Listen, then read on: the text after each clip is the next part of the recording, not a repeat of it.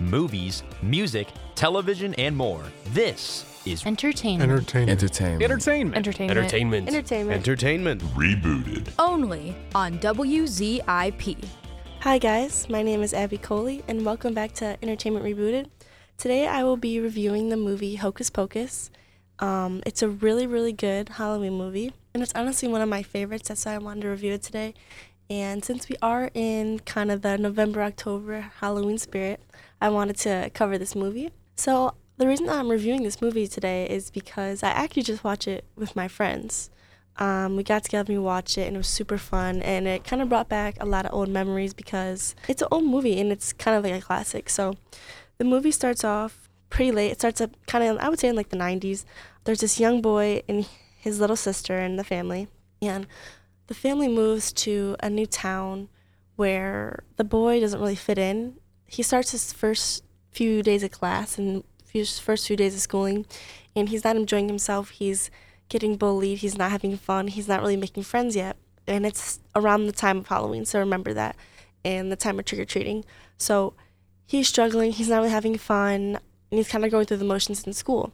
And he comes home one day after a really bad day of school. But the one thing that did make his day good was that he saw a girl and a girl that he had a crush on now. So there's one night where him and his little sister have to go trick or treating. His parents are making him take her trick or treating, and she wants to go so bad, but sh- but he really does not want to take her. So he ends up taking her, and they end up going trick or treating. But then he runs into his bullies again, and they make fun of him. They end up enjoying themselves after encountering the bullies. Him and his little sister, and boy, they end up seeing this one girl's house, and the one girl's house is the crush that he had in class, and she's throwing this really big party. So they end up going in, they end up seeing her and seeing what's up. So they go into the party, and it's kind of like a boring party. They're not really having fun. Even the girl who's hosting it, she's like, "This is not a good party." It's kind of a party her parents threw. So they want to do something more exciting. So they go to the Three Witches' house. The kind of like the myth. They're like, "Oh, these witches aren't real," but um, it's a really big deal in their town and they're like, you know what, let's go, let's go to the Three Witches' house. And mind you, they don't even know that this is real, and they just don't, they don't think there's much of this. But they end up going to the Three Witches' house, and they're looking around, and it's creepy. If I'm being honest, like the house is creepy. It's it's off. It doesn't look right, and it actually looks very scary. But they go to the house. They're kind of looking around. They're looking through things, until all of a sudden, he lights a candle. And when he lights a candle, there's kind of a lot of commotion going on, and they're like, "Oh my!" Like there's a lot going on. And um, all of a sudden they all start hiding and the three witches appear. Now the three witches appear after being gone for a long long long long time. Like decades years and millions and millions and millions of years. So the witches come and the kids are hiding. The witches can kind of sense when there's kids around. So they're kind of looking. They're like, oh, where are these kids? They smell the little girl. They smell the boy. They smell the other girl. They're like, wow, where are these kids at? So they're looking for the kids and they end up finding the little girl. And they start to kind of look at her and put her on a chair and so the brother says something and they step out and then they kind of fool the witches and so they can escape. But the thing is, the witches are now out after being put away and being gone for so so long and being cursed away. But now they're back because a virgin lit the candle which was the boy. So now they're back and they're in a new day and age and in a day and age they have not experienced in a long long long long time. So the two girls and the boy they know that they release these witches but they don't they don't even know where to start. The witches go around and they're kind of they're kind of amazed because they're like wow like they're seeing all the trick-or-treaters and they're like wow like what is this? Like they're seeing other witches dressed up as them and they're trying to tell the three witches are trying to tell people who they are, but no one is taking them serious because it's Halloween. But the three witches are known because of all of the history and stuff like that. But no one is taking it serious. Everyone is just thinking they're dressed up as the witches. But that's not true. They're the actual real ones. So throughout the movie, um, there's kind of like this back and forth of like the witches trying to get back at the kids and the the kids trying to put the witches back away. And it's really fun. It's a really cute movie. And there's kind of that forward back and forth thing until the, the kids finally catch the witches after a long time and put them back. And they use a special book that um, the witches have like all their spells in and all that fun stuff. but it's a really fun kind of movie where they're constantly trying to like get back at the witches and stop them from doing what they're doing and stopping them from getting younger because of they get younger by having the souls of children. So the older that they can keep them, the better, and that's what they tried to do throughout the whole movie. But it was really fun to see because it's cool to see how these old witches come back and they're trying to adapt to everyday life and like normal life. So it was really interesting and it's Hocus Pocus is kind of an older movie too. It's I think it's in the 90s that it came out, 2000s, early 2000s, but it's a really good movie. It's a really fun kids movie and a movie like I still like today. It's definitely one of those kind of comfort movies.